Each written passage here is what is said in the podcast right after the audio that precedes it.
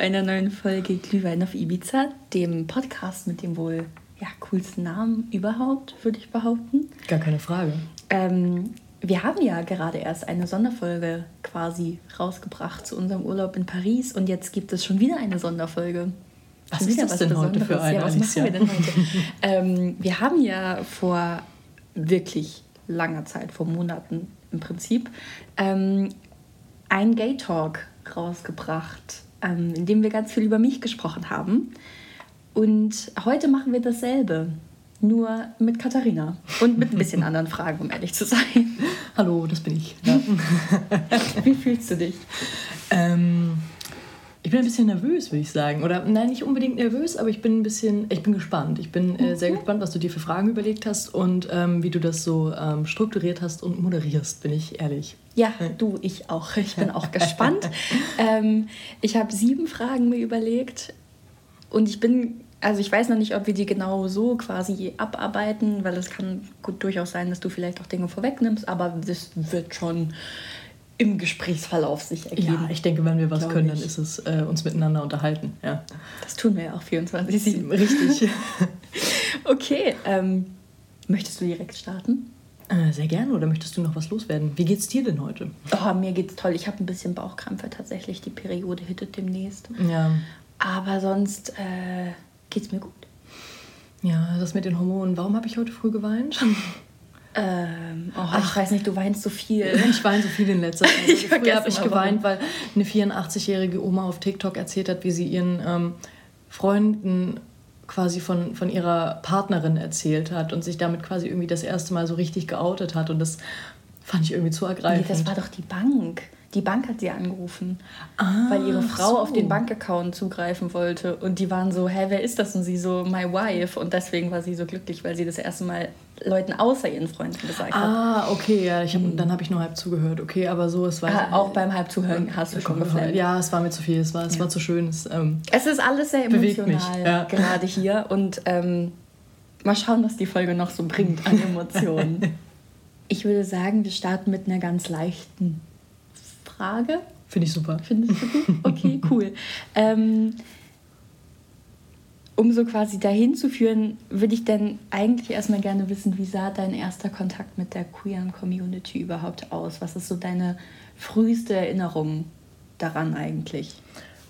Ähm, oder habe ich mir oft schon Gedanken darüber gemacht und irgendwann ist es mir tatsächlich eingefallen. Ähm, und zwar war das tatsächlich bereits im Kindergarten. Ach krass. Ähm, da waren nämlich auch zwei andere Kinder, mit denen habe ich ab und zu mal gespielt und ähm, auf einmal ähm, waren die beiden Mütter dieser Kinder zusammen und hatten sich beide von ihren Männern getrennt. Um, oh, wild! Ja, das ist, das ist krasser Gossip, wenn man jetzt im Nachhinein so drüber Stimmt, nachdenkt. Ja, voll. Ja, weil die haben sich dann ähm, über die Kinder quasi im Kindergarten kennengelernt und dann, naja, offensichtlich auch lieben gelernt und haben dann beide ihre äh, Ehemänner verlassen füreinander. Oh, was ein Move! Ja, und ähm, das war tatsächlich mein erster Kontakt und es war äh, ganz wild, weil dann ähm, habe ich die natürlich als Kind auch irgendwie zusammen gesehen und ich weiß noch, dass ich meine Mama dann gefragt habe, ähm, wie und was das so ist eigentlich und so weiter. Und sie hat mir dann gesagt, ja, das sind halt äh, zwei Frauen, die sind lesbisch, die lieben sich. Und damit war ich, ah, okay, cool. und äh, damit wusste ich tatsächlich relativ früh, so mit sechs Jahren ungefähr, dass, dass, dass es dieses Spektrum gibt und dass das existiert. Und das war, glaube ich, so mein, mein erster Kontakt damit. Doch, ja. Wild. Ja, oder? Ja, also ich finde es total krass, dass du dich daran erinnern kannst, dass es so früh war. Ja, das sind aber auch Sachen, die ähm, jetzt erst langsam wiederkommen. Also ich hatte ja ganz lange ganz, ganz krasse Probleme, mich irgendwie an Dinge zu erinnern, die vor meinem 16. Lebensjahr passiert sind. Ähm, und seitdem ich aber ja ganz, ganz viel aufgearbeitet habe in meinem Leben, kommt auch das ähm, Stück für Stück alles wieder. Und das fiel mir dann irgendwann auf einmal sporadisch ein. Crazy. Ja, ja cool. Ähm, und hast du dann diesen einen Moment gehabt, in dem du so für dich gedacht hast, so, okay, vielleicht geht es mir genauso? Und würdest du sagen, das war auch so dein Gay Awakening? Moment oder würdest du das so ein bisschen differenzieren und sagen, boah, mein Gay Awakening hatte ich da, aber dann irgendwann habe ich so realisiert, okay, das ist wirklich serious? Oder war das einfach so ein Prozess über Zeit? Mm, also ich glaube, es war zum einen ein krasser Prozess über Zeit, keine Frage. Ähm, wie gesagt, also ich glaube, das habe ich in der letzten Folge ja schon erzählt. So das, also ich habe ja relativ zeitig dann doch schon gemerkt, boah, Frauen finde ich eigentlich ganz, ganz nice, aber ich konnte das nicht einordnen für mich. Also äh, wie gesagt, so die Meeresbiologin aus H2O fand ich äh, super toll. Mhm. Ja? Aber die fand ich äh, nicht nur so, also die hatte die, die bösartigste Rolle also es ist nicht so, dass sie eine richtig super Rolle in dieser Serie hatte, sondern sie wollte halt irgendwie diese Meerjungfrauen für Forschungszwecke irgendwie quasi einsperren und mitnehmen und so weiter. Also es war eigentlich eine Rolle, die man hätte hassen müssen. Aber ich, du. ja, ich fand sie recht hot. ich fand sie heiß und deswegen war das okay. Richtig, ja, da muss, da muss man auch Abstriche machen. Ja. Nein, um Gottes Willen. Ähm, aber ich glaube, bis zu diesem Realisationsmoment von, ich glaube, ich bin lesbisch oder ich glaube, ich ähm, habe eher eine Attraktion gegenüber Frauen, hat es doch noch ein ganzes Weilchen gedauert, schon so dann so bis 13, 14. Und dann habe ich damals, das war, das war ganz wild irgendwie, weil ich habe das selber für mich gar nicht vorher so begriffen und ich habe aber irgendwie bei einer Freundin übernachtet und wir haben uns unterhalten und wir waren irgendwie vorher auf der Kleinmesse und ähm, ganz kurz für alle, äh, die nicht aus Leipzig kommen, die Kleinmesse ist ähm, im Prinzip so ein Jahrmarkt. Ja, ist so eine Kirmes. Der, ja, ja, der ähm, regelmäßig im Prinzip dauerhaft in Leipzig stattfinden. Ich habe das Gefühl, Kleinmesse ist immer. Ja, ja, also, also egal wann du hier bist, ja. eigentlich ist immer Kleinmesse. Es ist auch wirklich nicht so spektakulär eigentlich. Auf jeden Fall äh, waren wir dann tatsächlich dort und ähm, auf der Kleinmesse ähm, wird tatsächlich auch nicht so viel Wert auf das Alter und den damit verbundenen Alkoholausschank äh, gelegt. Und ich hatte ähm, ein, zwei Erdbeerböhlchen. Mhm. Ja, mhm. Ähm, Böhlchen. Böhlchen. Alles klar. Und dann ähm, waren wir natürlich logischerweise irgendwann wieder bei ihr zu Hause, natürlich von Mama abgeholt, wie sich das gehört. Ja. Mhm. Ähm, und dann kamen wir tatsächlich irgendwie, ich weiß auch nicht aus welchen Gründen auch immer, aufs Thema Männer zu sprechen. Und dann meinte ich halt irgendwie, dass ich ähm, Beziehungen mit Männern super stressig finde und dass ich glaube, dass das mit Frauen viel, viel entspannter ist, ähm, weil man sich einfach auf einer ganz anderen Ebene begegnet, auch was das Verständnis betrifft und so weiter. Und da meinte sie straight raus, ja, dann bist du ja lesbisch. Und in dem Moment habe ich das voll gerafft. Also vorher war mir das überhaupt nicht klar und sie hat das so gesagt und ich so, ja, das macht total Sinn. Aber ähm, finde ich sehr spannend, weil die Ansicht alleine, dass vielleicht dir Beziehungen mit Frauen gerade in so einem Alter leichter vorkommen, würde ja eigentlich nicht dafür sprechen, dass du lesbisch bist. Also das sind ja auch gerade in einem Alter mit 13, 14 eher so Überlegungen, die man hat, wenn man sich noch nicht so richtig auf irgendwie was stützen kann, so, weil man hatte jetzt noch nicht sechs ernsthafte Beziehungen mit Männern. Mhm. Also ich finde es total krass, dass du das aus dem Fakt dann einfach auch so, oder dass sie das aus dem Fakt abgeleitet hat und für dich das dann der ausschlaggebende Punkt war, zu sagen, so, ja, ja, ja. voll. Ja, das stimmt tatsächlich und ich glaube, also ich, ich kann im Nachhinein gar nicht sagen, warum das dann so ein einschlagender Moment war und ich glaube, dass es also, dass es von ihrer Seite latent aus der Luft gegriffen war, das an dem Fakt herzuleiten, der mhm. Fakt am Ende des Tages aber durchaus zutrifft. Ja, ja, das habe ich gemerkt. Ähm. äh, deswegen sitzen wir beide ja jetzt hier. Ja, ja, ja. eben. Ähm, ja, aber es ist, also es ist total krass, weil dann war das natürlich trotzdem ein Identifiz oder ein krasser Identifikationsprozess. Mhm. Ähm, Gerade weil ich lange krasse Probleme hatte, mich mit diesem Begriff lesbisch anzufreunden, weil ich den ganz, ganz herb und hart und irgendwie unschön fand. Also ich weiß nicht, ich habe mich immer geschüttelt, wenn ich diesen Aber Begriff ja, nutzen mir musste. Ähnlich. Ich finde, lesbisch ist einfach irgendwie kein schönes Wort. Nee, so. vielleicht, weil es halt auch irgendwie krass durch mein Aufwachsen auf dem Dorf immer sehr negativ konnotiert mhm. war. Das waren halt Dinge, die Leute als Beleidigung benutzt haben. Ja, das ist wie mit, wie mit schwul cool, irgendwie. Ja. Oder also mit Lesben habe ich auch immer dieses Kampflesben-Ding. Richtig, genau. Das so. ist halt ja. Das ist halt genau das, was irgendwie ähm, daraus resultierte. Auch in meinem Kopf als erstes oder als erste Assoziation, weil das war, womit ich vorher konfrontiert worden war mit dieser Form von Weltbild. Und deswegen hatte ich lange krasse Probleme, mich mit diesem Wort anzufreunden und mich überhaupt zu identifizieren mit diesem Wort. Und ich glaube, ähm, dadurch, dass ja alle, die mich kennen und, äh, oder die anderen, die mich vielleicht auch nicht kennen, aber mich zumindest auf Instagram gesehen haben oder sowas, ähm, ja wissen, dass ich nicht so diesem stereotypischen Bild einer Frau entspreche, war das mit der Identifikation noch mal viel schwerer mhm. in einer gewissen Form, weil es dann nicht nur die Annahme dessen ich bin lesbisch war, sondern weil für viele daraus dann auch immer die Frage resultierte, ähm, aber bist du jetzt nicht transsexuell? Und ich war so, nee. Also von wegen möchtest du nicht ein Typ sein, weil du hast ja eh schon kurze Haare. Haare richtig, okay. genau. Ja, mhm. das war das, was daraus resultierte. Und damit wurde ich aber auch krass in eine Ecke gedrängt, die ich eigentlich nicht wollte. Weil nur weil ich mich halt einfach in der oder in diesem Zeitraum nicht wohlgefühlt habe und auch immer noch eigentlich nicht wohlfühle in typisch feminin angeschriebenen Dingen, ähm, sei es jetzt Kleidung oder vom Stil meiner Haare oder so weiter, ähm, wurde daraus aber eben irgendwie immer sowas geschlussfolgert und es war wie so ein kleiner Zwang, mich festlegen zu müssen. Also mhm. ob ich jetzt eine Frau oder ein Mann sein will. Und weil ich das stereotypische Bild einer Frau nicht sein wollte, wurde ich krass sozial doch in eine Ecke gedrängt, in der ich mich geben und verhalten sollte für alle anderen, als ob ich ein Mann wäre, weil es dann für sie leichter war, das Ganze einzuordnen. Also ähm, im Prinzip, da du men also maskulin aussiehst, musst du dich männlich verhalten. Richtig, ja. Okay, vielleicht an der Stelle, maskulin und männlich sein ist nicht das gleiche. Das sind zwei verschiedene Paar Schuhe. und das ist ganz weit voneinander entfernt. Es gibt maskuline Frauen, es gibt feminine Männer und alles Mögliche dazwischen.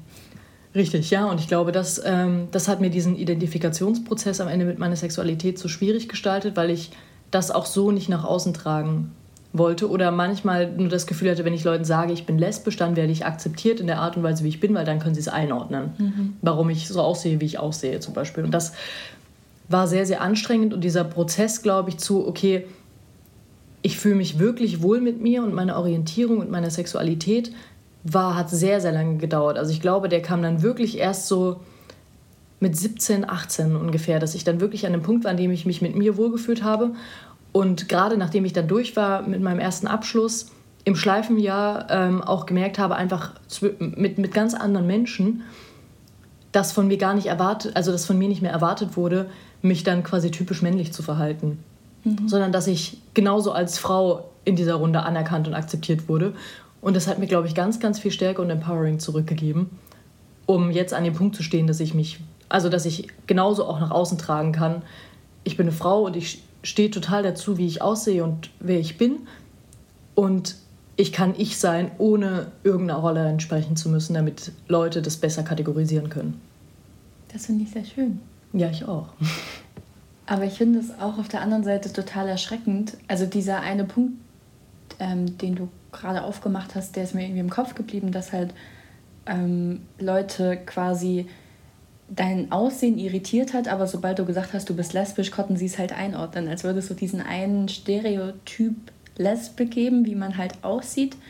Und als könnten heterosexuelle Frauen zum Beispiel keine kurzen Haare haben ja. oder so. Also dass es immer noch so ist, dass es Menschen irritiert, wenn du ähm, als Frau keine langen Haare hast und Kleidchen trägst. Und als wäre das dann aber okay, weil dann bist du lesbisch und dann kannst du ja auch kurze Haare tragen. Also so, also es ist irgendwie so richtig, ja, ja, widersprüchlich in sich. Und es ist sehr schade, aber ich glaube, das war wirklich noch ein ähm, Bild, mit dem ich krass geprägt aufgewachsen bin. Mm.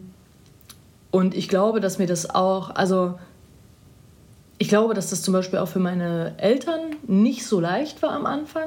Und ich glaube nicht mal der Fakt, dass ich lesbisch war, überhaupt nicht ich glaube, dass damit waren die total fein. Ich glaube, es ging tatsächlich eher um diese Äußerlichkeiten.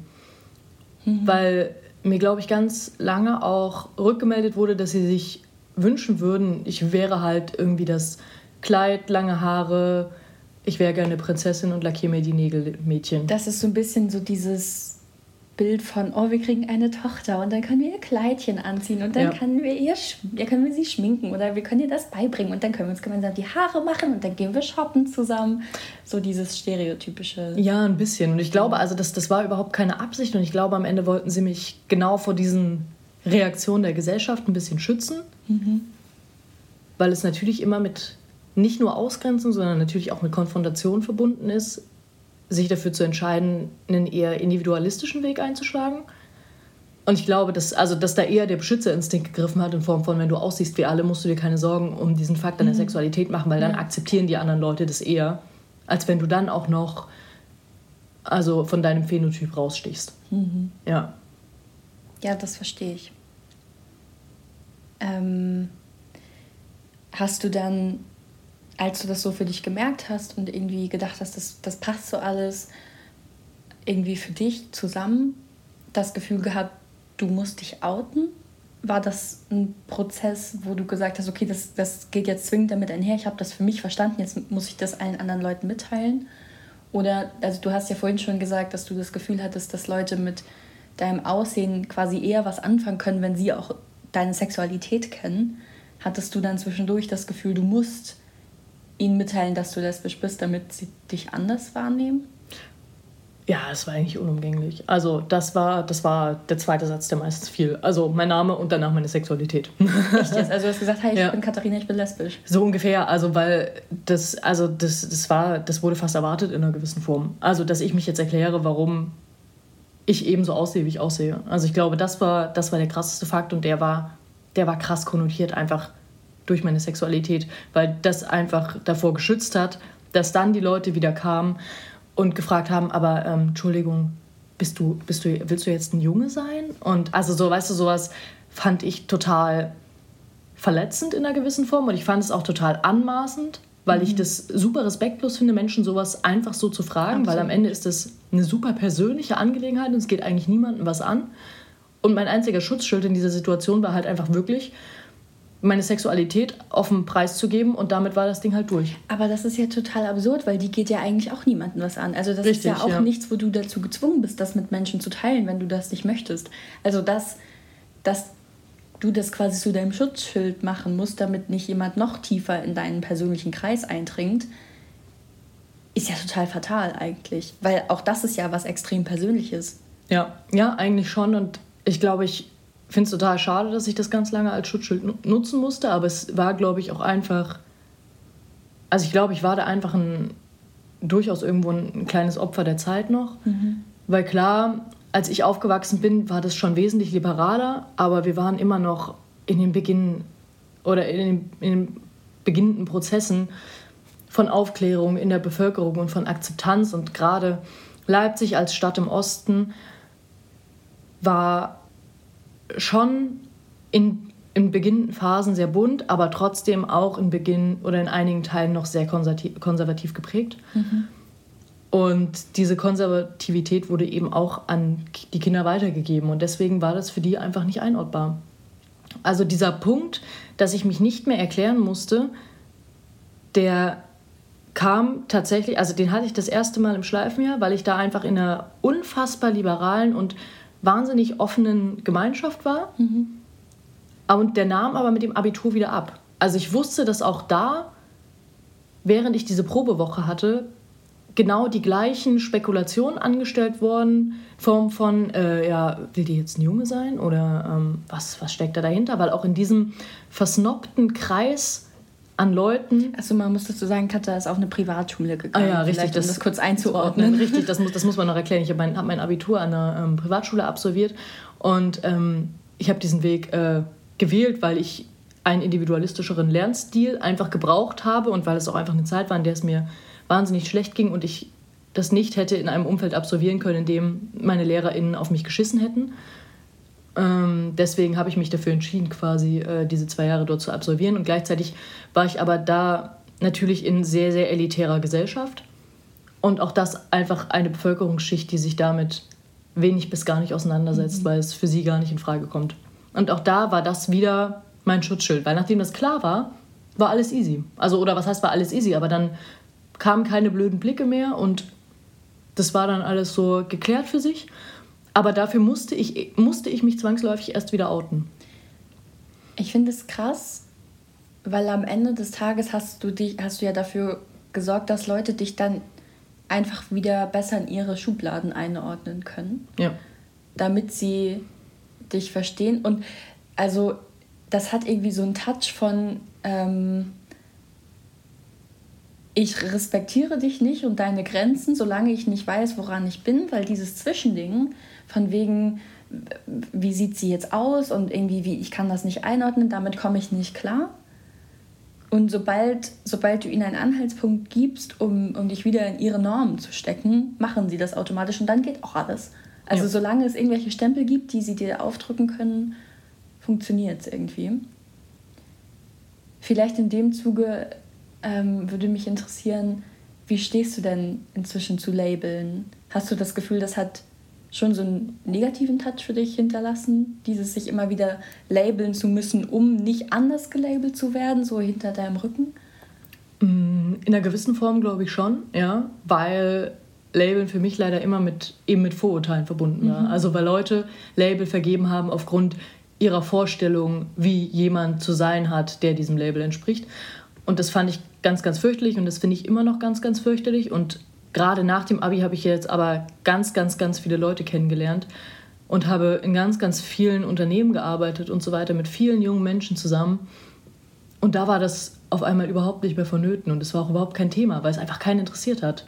Ich habe mich vorgestellt und ich wurde einfach als der Mensch angenommen, der ich bin, unabhängig von allem anderen.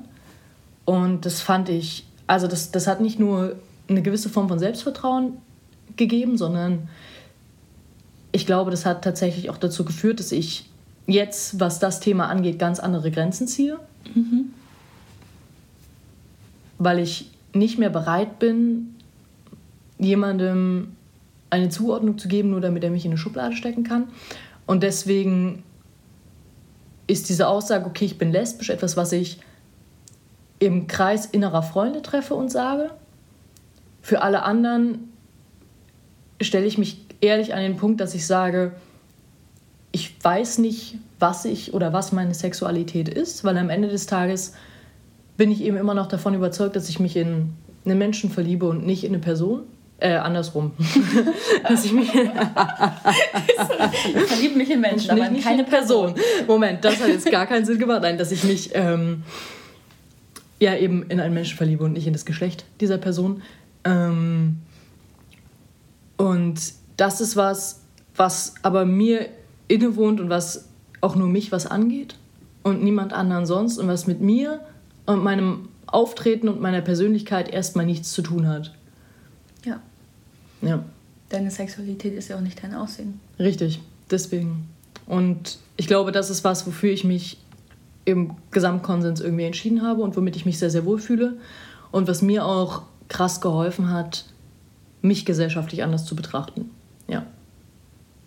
Würdest du dann sagen, du hast in diesem Rahmen jemals mit deiner sexuellen Orientierung gestruggelt?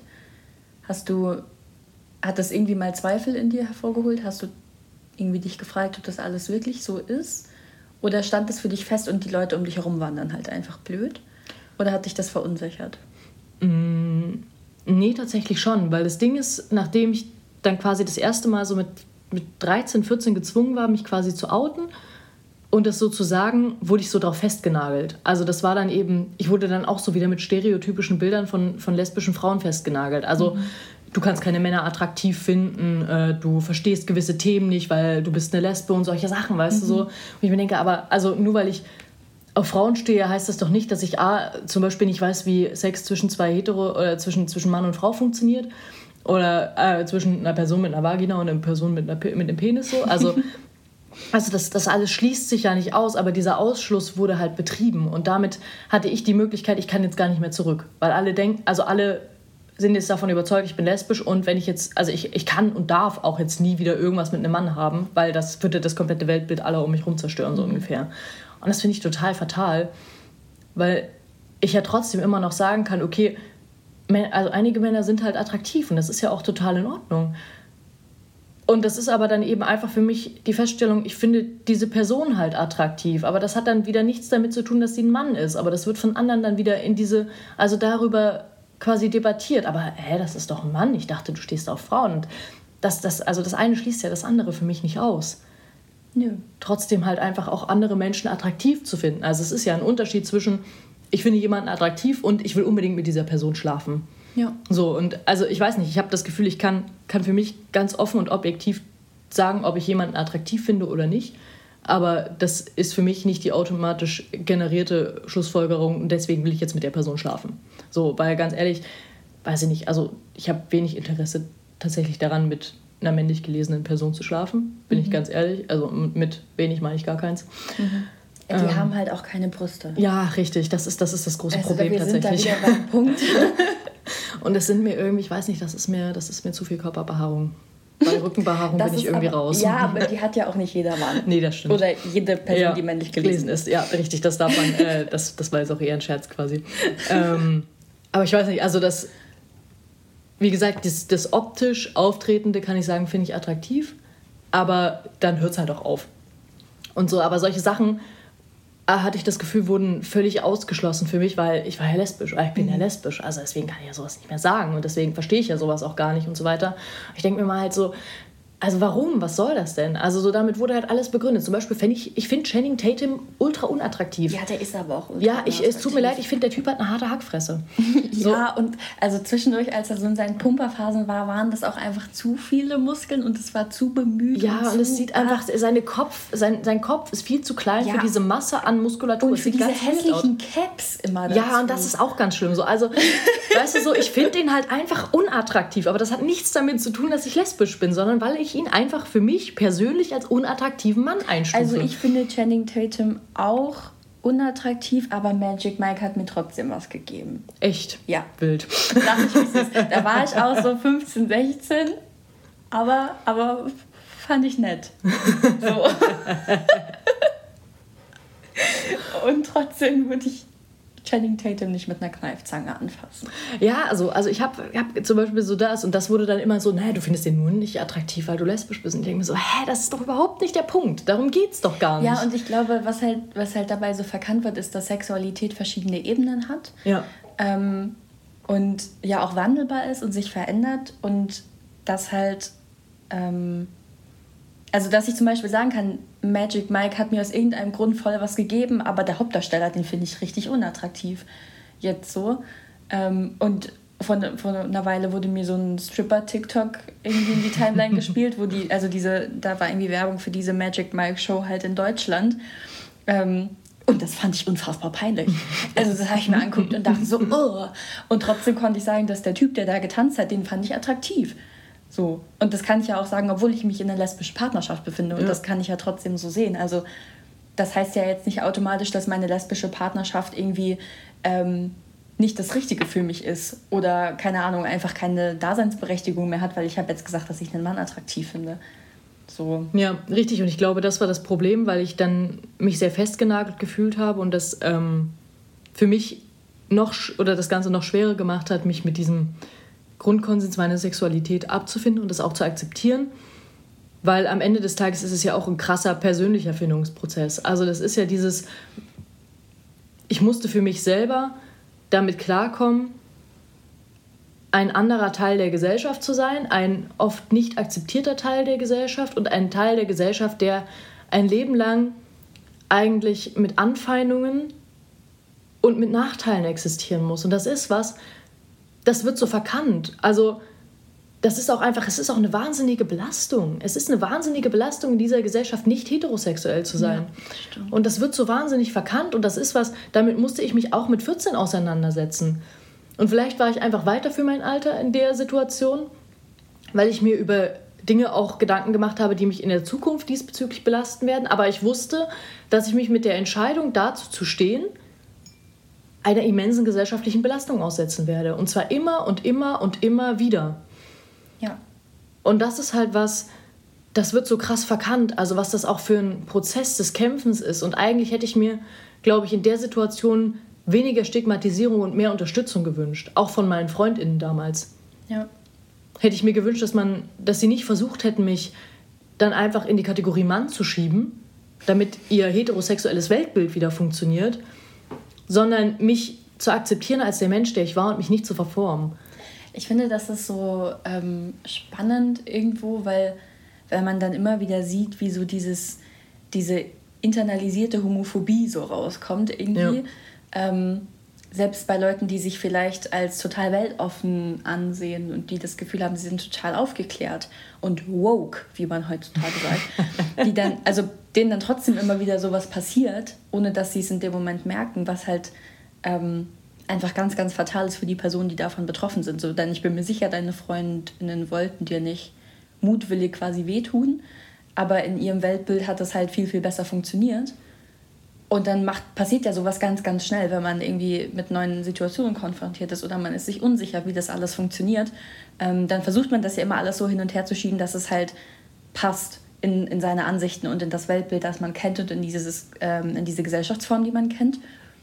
Ähm, und das macht man ja auch ganz oft unbewusst. Einfach, dass man sich das so zurechtrückelt damit einen das nicht wahnsinnig auffühlt und total mitten, weil sonst ist es ja ein Prozess, mit dem man sich auseinandersetzen muss. Da muss man ja sehr viel Zeit rein investieren, auch in so einem Alter, wenn sich eine Freundin als lesbisch outet, dann bedeutet das ja auch was für dich in dem Moment. Du musst dich reflektieren, du musst sie reflektieren, du musst die Gesellschaft reflektieren. Oder du sagst vielleicht einfach so, ja, du siehst aber aus wie ein Kerl, okay, du verhältst dich jetzt männlich und stehst auf Frauen, bumm, fertig. So. Ja. Ähm, ja, richtig. Und das, ich finde, das sind sehr spannende Mechanismen und ich finde es gleichzeitig total erschreckend, ähm, wie dir das total bewusst ist und wie auch mir das immer bewusster wird, weil auch ich immer mehr damit konfrontiert bin. Halt, also ich habe nicht die gleichen Erfahrungen wie du, weil ich bin halt jetzt gerade mal seit einem Jahr bei allen geoutet. Also ich habe noch nicht so viele Erfahrungen damit gemacht. Und trotzdem sind es ja auch Dinge, mit denen ich immer mehr konfrontiert werde. Und ich finde es extrem, dass es was ist, über das wir uns immer wieder Gedanken machen müssen, ja auch gezwungenermaßen, ähm, während andere Leute sich nicht mal bewusst sind, dass sie sich homophob äußern oder homophob verhalten, weil sie oder weil sie das Gefühl haben, wir passen nicht in ihr Weltbild, so wie sie das halt immer gelebt haben und deswegen müssen sie uns zurechtrücken. Ja. Das ist seltsam. Ja, und ich weiß nicht, ich finde es auch total schade, weil ich glaube, wenn du nicht als als Kind oder als Jugendlicher mit einer unfassbar festen Persönlichkeit ausgestattet bist, dann ist das was, was dich krass ins Wanken bringen kann. Hast du auf der Grundlage ein Gefühl, das du mit Sexualität oder mit deiner Sexualität verbindest? Irgendwas, was dir da so in den Kopf schießt? Oder irgendwas, was du immer wieder fühlst? Mm. Ich glaube, früher hätte ich gesagt, irgendwo eine gewisse Form von Abneigung und Unverständnis. Mhm. Eben weil das für mich wahnsinnig anstrengend und schwer war, ich zu sein oder als ich zu existieren. Weil ich immer das Gefühl hatte, für alle war ich nur meine Sexualität und das war ich aber gar nicht und deswegen habe ich das irgendwann gehasst. So mich dieser Sexualität zugehörig oder dieser Sexualität zugehörig zu sein weil ich so viel mehr bin und sein wollte. Ich glaube, inzwischen verbinde ich damit aber sehr viel Zufriedenheit und auch eine gewisse Verbundenheit, weil ich das als einen Teil von mir akzeptiere und auch sehr wertschätze und als einen Teil von mir auch, ich weiß nicht, ich glaube, irgendwo auch bewundere, weil ich glaube, dass ich viel einstecken musste, aber sehr glücklich bin, dass ich das so für mich durchgestanden habe. Und gleichzeitig ist es irgendwie auch was, was ich nicht mehr verstecken muss, was aber auch nicht mehr mein Aushängeschild ist. Und ich glaube, deswegen fühle ich mich inzwischen sehr, sehr wohl. Ja. Das freut mich sehr. Ja, mich auch.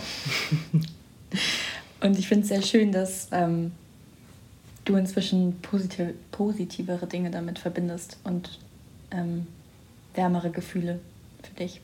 Ja, ich auch, definitiv.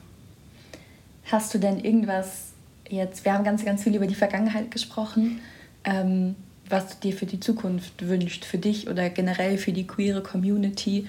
Irgendwas, wo du sagst, okay, ähm, aufgrund all dessen, was ich jetzt erzählt habe, ähm, habe ich das Gefühl, wir müssen da anpacken und da ansetzen oder keine Ahnung, vielleicht hast du noch ganz andere Vorstellungen, wie sich das alles hier entwickeln kann. Mm, ich glaube, ich glaube, dass, es, also dass, dass ich das total schön finden würde, wenn sich irgendwann ein Grundsatz etabliert, der Toleranz in voller Form bedeutet. Und dass das Werte sind, die Kindern nicht erst in der Schule von ihren LehrerInnen beigebracht oder aufgezeigt werden, sondern. Wenn sie dann beigebracht wenn und aufgezeigt denn, werden. Wenn sie denn beigebracht und aufgezeigt werden, ähm, sondern dass das Werte sind, die früh bereits thematisiert werden und die früh bereits stark gefördert werden. Und ich finde, das beginnt für mich im Kindergarten mit dem Umstand, dass alle Kinder weinen dürfen, dass alle Kinder alles tragen dürfen und dass kein Erzieher in irgendeinem Kind jemals wieder vorschreibt, dass irgendwas eine Mädchen- oder eine Jungsfarbe ist. Weil ich glaube, wenn du dich auf so einer Basis der Selbstverständlichkeit, dass, allen, dass alle alles tragen können und alle alles sein können, bewegst, dann entstehen auch nicht wieder solche Muster, unter denen ich irgendwie groß geworden bin. Weil sie nicht mehr so heteronormativ geprägt sind. Und ich glaube, das fände ich total schön und ich glaube, das bedeutet doch ganz viel Empowering für die queere Gemeinschaft. Ja, und ich, also ich würde da gerne ganz kurz ansetzen. Ähm, weil gerade dieser Punkt, ähm, womit Kinder spielen und die Farben, die sie tragen und so, ähm, da gibt es ja immer dieses Argument, dass ähm, Mädchen nur mit bestimmten Dingen spielen dürfen und Jungen nur mit bestimmten Dingen. Also dass zum Beispiel, wenn Jungen mit Puppen spielen, die irgendwie zu verweichlicht werden oder auf jeden Fall werden sie dann schwul oder keine Ahnung. ähm, und an dieser Stelle würde ich gerne ähm, das beste Gegenbeispiel nennen, nämlich mich und meine Schwester. Ähm, denn Zoe und ich hatten früher sehr unterschiedliche Spielmuster. Also Zoe hat wahnsinnig gerne mit Autos gespielt äh, und ist immer durch das Wohnzimmer meiner Großeltern gekrabbelt und hat mit Papas alten Autos gespielt und hat da äh, Straßen gebaut und hatte so Teppiche auf denen Straßen und Autos und also ein Bums abgedruckt war. Und ich habe es geliebt, mit Puppen zu spielen. Ich hatte Barbies und ich hatte Polly Pockets und ich habe die den ganzen Tag nur aus und angezogen und ich fand es richtig geil. Und sie ist richtig straight und ich bin lesbisch.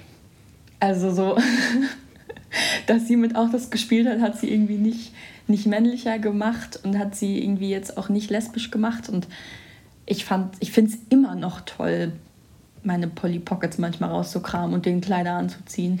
Und trotzdem habe ich mich in eine Frau verliebt, ja. Also es ist irgendwie alles sehr, sehr offen und hat nicht immer alles was miteinander zu tun. Ja, ja, und ich glaube, dieses, dieses Selbstverständnis fände ich, fänd ich sehr, sehr schön und sehr, sehr angenehm. Weil ich glaube, damit nimmst du einfach, also damit nimmst du ganz, ganz viel Raum, dass solche Vorurteile und solche Diskriminierung erst entstehen können. Ja. Ich habe noch eine Sache, ähm, die ich vergessen habe zwischendurch. Ähm, das ist keine Frage, sondern das ist jetzt also gar nicht geplant, sondern das ist mir vorhin eingefallen, als du das gesagt hast, weil du meintest irgendwie, dass es so schwierig ist, ähm, für Leute quasi dieses Hin und Her mit, du stehst auf Frauen und dann kannst du keine Männer attraktiv finden und bliblablub. Ähm, und ich habe mich gefragt, dann, dann hat ja so Bisexualität gar nicht existiert, oder? Also nee. als Konstrukt? Nee, ich glaube, also ich glaube, dass für viele Menschen Bisexualität ähm, eher in der ähm, Porno-Richtung verortet wird, also in Form von ähm, du, also du möchtest auf jeden Fall gerne einen Dreier mit einem Mann und einer anderen Frau. Mhm. Das ist, glaube ich, äh, das, was für viele Bisexualität ausmacht. Und das finde ich ganz, ganz gravierend. Ähm, weil dem wird einfach, glaube ich, noch weniger Raum eingeräumt. Weil da heißt es entweder, du kannst dich nicht entscheiden. Ähm, oder eigentlich stehst du halt auf Männer und willst dich ja nur mal ausprobieren. Mhm. Ähm, oder wie gesagt, du möchtest halt einen Dreier. Das finde ich sehr spannend. Vielleicht ist Bisexualität nochmal eine Sache, über die wir eine extra Folge machen. Ja, ich glaube, ich glaube, da, schön, also ja. wenn wir das jetzt ähm, noch weiter öffnen, dieses Fass, dann sprechen wir wahrscheinlich noch zwei Stunden. ähm, falls, falls irgendjemand äh, Lust hat, mit uns einen Gay Talk zu Bisexualität aufzunehmen, weil er oder sie direkt betroffen ist oder wie auch immer, äh, sagt uns gerne Bescheid. Wir sind immer äh, erreichbar. Das ja. Äh, wäre, glaube ich, sehr, sehr cool. Dann bin ich tatsächlich jetzt auch durch mit meinen Fragen an dich. Gibt es noch was, was du loswerden möchtest mm. zu diesem ganzen Blog? Irgendwas, was, was noch nicht vielleicht rübergekommen ist, was dir auf der Seele liegt? Ich glaube, ich habe jetzt ganz, ganz viel gesagt und ganz, ganz viel erzählt. Und ich glaube auch ganz, ganz viel rausgeholt, von dem ich äh, selber vergessen hatte, dass es da ist. ähm, ja, und ich glaube, dass es ähnlich wie deine Folge was sehr, sehr Persönliches ist. Was ich, glaube ich, in einer gewissen Form einfach gern so stehen lassen möchte. Ja. Das finde ich sehr schön. Ja, ich auch. Dann danke für deine Offenheit. Danke für deine Fragen. Danke, dass du das alles mit uns geteilt hast. Ähm, ich glaube, es hat sehr, sehr viele wichtige Impulse gegeben, die du mit uns geteilt hast. Viele sehr offene Gedanken. Ähm, und ich finde das sehr schön. Ja, ich auch. Das freut mich sehr. Und ich finde es besonders schön, dass du inzwischen ein bisschen Frieden mit dir und deiner Sexualität geschlossen hast. Ja, durch und durch. Es ist ein entspanntes Leben doch. dann machen wir einen ganz kurzen Break. Und dann haben wir ja noch Fragen. Richtig. As always. Diesmal äh, moderiere ich die Fragen an, ähm, obwohl ich schon relativ viel geredet habe. ja? ähm, aber es ist meine Folge. Ja? ja ist, äh, sie gehört ganz dir. Ähm, und zwar aus gegebenem Anlass, wie wir ähm, ein paar Folgen vorher schon festgestellt haben, sind wir ja äh, U-Haul-Lesbians. Mhm. Ähm, Im Zuge dessen können wir ja auch verkünden, dass wir gerade in unserem Prozess des Zusammenzuges sind. Korrekt. Und äh, heute am Aufnahmetag tatsächlich noch einen Ausflug zu Ikea machen. Ja. Und äh, im Zuge dessen möchte ich dich tatsächlich und das ist ganz essentiell fragen, was für dich der schönste Teil von IKEA ist. Die Kerzen? ich glaube, also ähm, der schönste Teil von Ikea ist für mich, ähm, ich weiß gar nicht, ob der immer unten ist, aber ich glaube, das ist immer dieser untere Teil, wenn man die Treppen runtergeht und dann kommt dieser, dieses ganze Gewühle. Also nicht mal diese Schauräume, weil die ja. finde ich per se gerade immer noch sehr langweilig. Ich glaube, irgendwann finde ich das richtig geil, wenn man irgendwie vielleicht eine Küche selber bauen will oder so, dann, dann möchte ich bestimmt Ewigkeiten durch diese Ausstellungsräume gehen. Ähm, aber ich finde es tatsächlich ultra geil, wenn man diese Treppe runterkommt und weißt du, dann, dann sind da so Servietten und da sind Kerzen und dann sind da so Schüsseln und Teeservice und du weißt so, oh, jetzt kann ich meinen richtigen, richtigen Korb so voll knallen, das wird super. und ich kann Geld ausgeben für ganz viel unnötigen Stuff und dann gibt es dann auch Kuscheltiere und oh. Ja, finde ich geil. Okay, ich merke schon, ja. Das ist auch immer der Teil, also der inspiriert mich auch so ultra, weißt du, weil du hast so diese ganzen verschiedenen Farben und Eindrücke und Stile und oh. Geil. Da gehe ich halt auch einfach total auf. Wir werden so viele Kerzen kaufen nachher. Ja, äh, das ist. Und es tut mir nicht leid. Nee, und das ist auch total okay. Ähm, falls Ikea oder irgendwer von Ikea das hören sollte, wir sind sehr ready für ein, für ein Sponsoring. Wir brauchen Blumenvasen. Wir brauchen Blumenvasen, wir brauchen auch sonst viele andere Dinge. Wir haben auch literally einfach vorhin schon so eine DIN A4-Seite vollgeschrieben mit all den Dingen, die wir brauchen. Und wir dachten, wir hätten ja schon so viel, ja. Ja, wir haben auch viel, aber man kann halt immer noch mehr haben. Ein Hoch auf den Kapitalismus. Falsche Message. Falsche Message. Nein, das hier ist ein kommunistischer Podcast. Jetzt werden wir wahrscheinlich vom Verfassungsschutz gesperrt. Ach, scheiße. Wir sind linksextrem. oh Gott, das wird nicht besser. Nee, aber ich fand das, ich fand das sehr schön. Das war äh, sehr inbrünstig und mit viel Liebe vorgetragen, ja, was dein liebster Ikea-Teil ist. toll. Und danach kommen immer noch Hotdogs. Oh. Boah, geil. Ich bin richtig ready für die Veggie-Hotdogs nachher. Oh, ja, ich habe so Bock. Ja, Ikea einfach Beste. Dann darfst du äh, mir jetzt deine Frage stellen. Okay, ja. Äh, ja, meine Frage geht in eine ganz komplett andere Richtung. Das ist in Ordnung.